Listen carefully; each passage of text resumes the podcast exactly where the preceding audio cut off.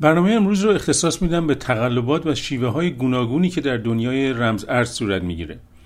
در این سلسله از پادکست ها من توضیحاتی در مورد زیربنا و چگونگی کارکرد رمز ارز دادم و اینکه چطور این ابزار جدید مالی کم کم جای خودش رو در میون مردم باز کرد.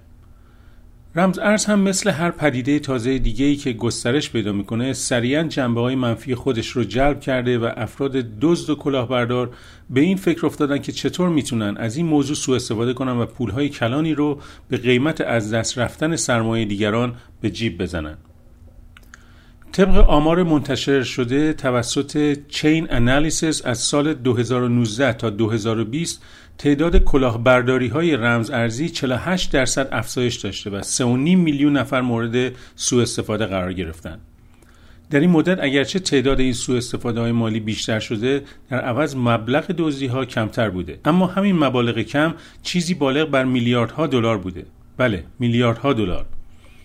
دزدان پول دیجیتال شیوه های مختلفی رو برای خالی کردن جیب یا بهتر بگیم کیف دیجیتال قربانیانشون استفاده می‌کنن. اجازه بدید از همین والت یا کیف دیجیتالی شروع کنیم. برای خرید و فروش رمز ارز و نگه داشتن پول دیجیتال هر شخصی احتیاج داره که یک کیف دیجیتال داشته باشه. هر کیف دارای دو تا کلیده یکی خصوصی یا private و دیگری عمومی یا public باید مراقب باشید که تحت هیچ شرایطی کلید خصوصی شما رو کس دیگه ای در اختیار نگیره. کلید عمومی مانعی نداره. حتی اگر آدرس کیف شما در هر جایی منتشر بشه اشکالی نداره. مشکل دیگه ای که ممکنه در رابطه با کیف دیجیتال به وجود بیاد اعتبار کیف و به وجود آورنده اونه. از هر جایی نباید اپلیکیشن کیف رو دانلود و نصب کنید. حتی پیش اومده که در App Store اپل برای آیفون و Google Play برای تلفن های اندروید مدل های تقلبی کیف گذاشته شده. تقلبی به این معنی نیست که خرابه و کار نمی‌کنه. نه یک اپلیکیشن خوبه که کارش هم عالیه اما شما پولتون رو در کیف می‌ذارید که سازنده اون به منظور دزدی درست کرده و بعد از نصب و گذاشتن رمز ارزاتون در اون به دارایی شما دسترسی کامل داره. اما همه کیف های دیجیتال به این صورت نیستن. اگر بر روی ethereum.org برید کیف های مطمئنی برای استفاده وجود داره مثل لجر یا متاماسک در ضمن مؤسسات با سابقه تبادل رمز ارز مثل کوین بیس کیف های خودشون رو ارائه میدن که نسبت به بقیه مطمئن ترن و شما علاوه بر ایتریوم می‌تونید رمز ارزهای دیگه رو هم درش ذخیره کنید. یه نکته دیگه در رابطه با کیف دیجیتال کلمات رمزیه که وقتی برای بار اول بر روی تلفن یا کامپیوترتون نصب می‌کنید برای امنیت کیفتون در نظر گرفته شده. این کلمات که ربطی به هم ندارن و اتفاقی انتخاب شدن مثل یه شاه کلیده که کیف شما رو باز می‌کنه و در عین حال اونو مختص شما می‌کنه. این کلمات رو حتی المقدور به صورت دیجیتال در کامپیوتر یا یادداشت تلفنتون ذخیره نکنید. روی یه تکه کاغذ بنویسید و در جای مطمئن قرار بدید اگر به هر طریق اونو گم کنید و مثلا ساین اوت بشین دیگه دسترسی به رمز ارزتون ندارید. حتی انواع درست و مطمئن کیف های دیجیتالی همواره به اینترنت وصلن و به همین خاطر همیشه ممکنه کسی بتونه کامپیوتر یا تلفن شما رو هک کنه و از اونجایی که شما ساینین هستید کیفتون رو خالی کنه. اگر مبلغ زیادی در کیفتون دارید خرید و استفاده از کیف سخت افزار یک راه مناسبه.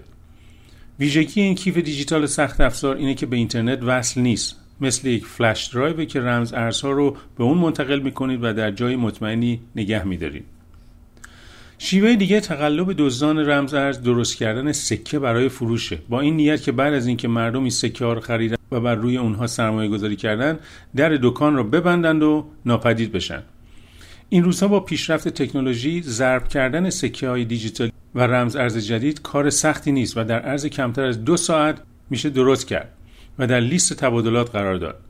فقط ده هزار سکه دیجیتال یا توکن در همین امسال ضرب شده. لزوما همه اونها بد نیستن. اما برای خرید و سرمایه گذاری بر روی آنها باید خیلی دقت کنید. خیلی از افراد که فکر می‌کنن رمز ارز فرصت پولدار شدن سریع در قرن 21 بدون مطالعه و تحقیق عجله می‌کنن و برای از دست ندادن فرصت بر روی هر سکه‌ای که در موردش در رسانه‌های اجتماعی یا سایت‌هایی مثل ردیت میشنوند سرمایه گذاری می‌کنن. حتی اگر مبلغ خریداری شده کم هم باشه باید مواظب باشید. خیلی وقتا میلیون ها یا میلیاردها از این سکه هایی که کسر ناچیزی از یک سنت هم نیست رو میشه با 50 یا 100 دلار خرید به امید اینکه اگر ارزشش به یک سنت برسه بشه میلیونر شد این تقلبات وقتی سیر سعودی پیدا کرد که دوج کوین در اوایل امسال از زیر 5 سنت با یک توییت ایلان ماسک به بالای 30 سنت رسید. البته دوج کوین در سال 2013 به عنوان یک شوخی درست شد و دستاندارکارانش های شناخته شده بودند و هنوز هم یکی از ده سکه معتبر به لحاظ سقف مالی بالاست و در حال تکمیله. اما دزدان رمز ارز با استفاده از موفقیت دوج کوین و با استفاده از همان تصویر سگ از نژاد شیباینو سکه های مشابهی رو ضرب می‌کنن و پس از مدتی که مردم اونها رو می‌خرن و کمی قیمتشون بالا میره سازندهش هر چی داره میفروشه و ناپدید میشه و حسابهای خود رو در رسانه های اجتماعی مثل توییتر و تلگرام میبنده. طبیعتا قیمت پس از این اقدام سازنده سکه به صفر می‌رسه و دارندگان اون سکه پولاشون رو از دست میدن. این دوزان رمز ارز که همیشه هویت اصلیشون رو پنهان می‌کنن گاهی به تنهایی و گاهی با کمک همدیگه به این تقلبات دست می‌زنن و حتی اعضای این گروه ها هویت همگروه خودشون رو هم نمی‌شناسن.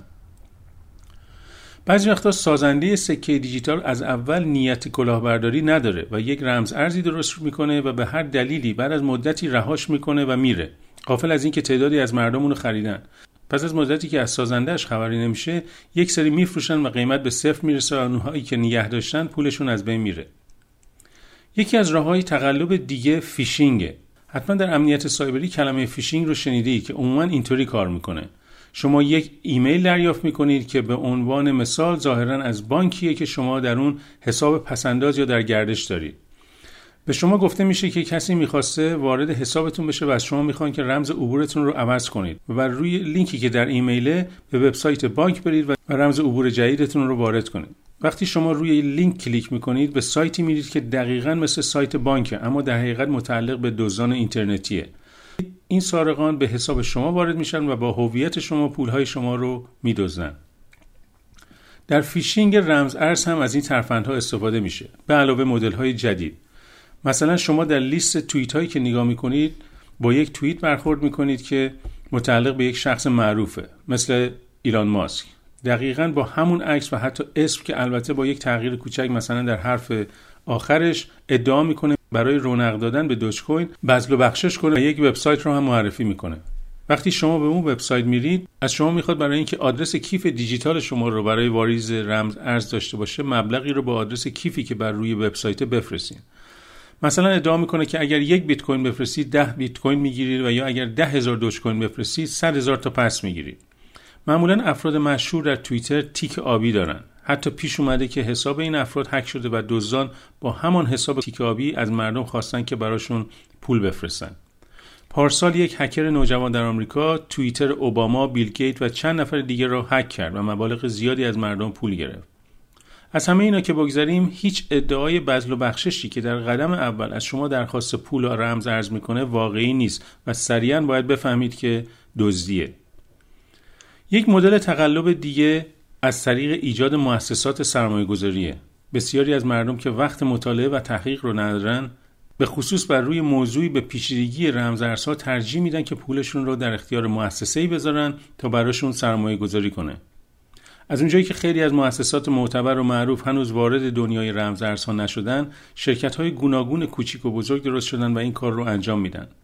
منظورم این نیست که همه اونها مشکوکن و یا نیت سو دارن اما باید خیلی ساده در سپردن سرمایهاتون به این افراد که خیلی وقتها ظاهرشون کاملا قانونیه و دفتر و منشی و کارمند دارن عجله نکنید همین چند ماه پیش دو برادر در آفریقای جنوبی با ایجاد یک مؤسسه رمز ارز برای خرید و فروش و سرمایه گذاری مبلغ 3.5 میلیارد دلار پول مردم را دزدیدن و ناپدید شدند. اینها چند تا از شیوه هایی که سارقان رمز ارز استفاده می کنند. باید توجه داشته باشید که این کلاهبرداران هر روز با ترفند جدیدی وارد میدون میشن و بهترین راه دفاع مطالعه و بالا بردن آگاهی در مقابل اونهاست. همونطور که قبلا هم گفتم باید یک دید استراتژیک در مورد رمز ارزها داشت پیدایش و آینده رمز ارزها به عنوان یک ابزار مالی غیر متمرکز که در کنترل هیچ کس نیست یک ضرورت بوده و خواهد بود نباید از آن انتظارات عجیب و غریب و سریع داشت. باید توجه داشت که همون گونه که اینترنت هوش مصنوعی ماشین های خودران و باقی دستاوردهای تکنولوژی زندگی انسان را دستخوش تغییر کرده رمز ارزها هم در نقطه تقاطع اقتصاد و تکنولوژی ابزاری برای سهولت در امر تبادلات مالی به کار خواهند رفت. باید هوشیار بود و عجله نکرد. من کیوان کابولی هستم و در برنامه دیگری در آینده با شما خواهم بود. تا اون وقت می‌تونید در cryptoinfarsi.com آخرین خبرها و نرخ‌های رمزارزها رو مشاهده کنید.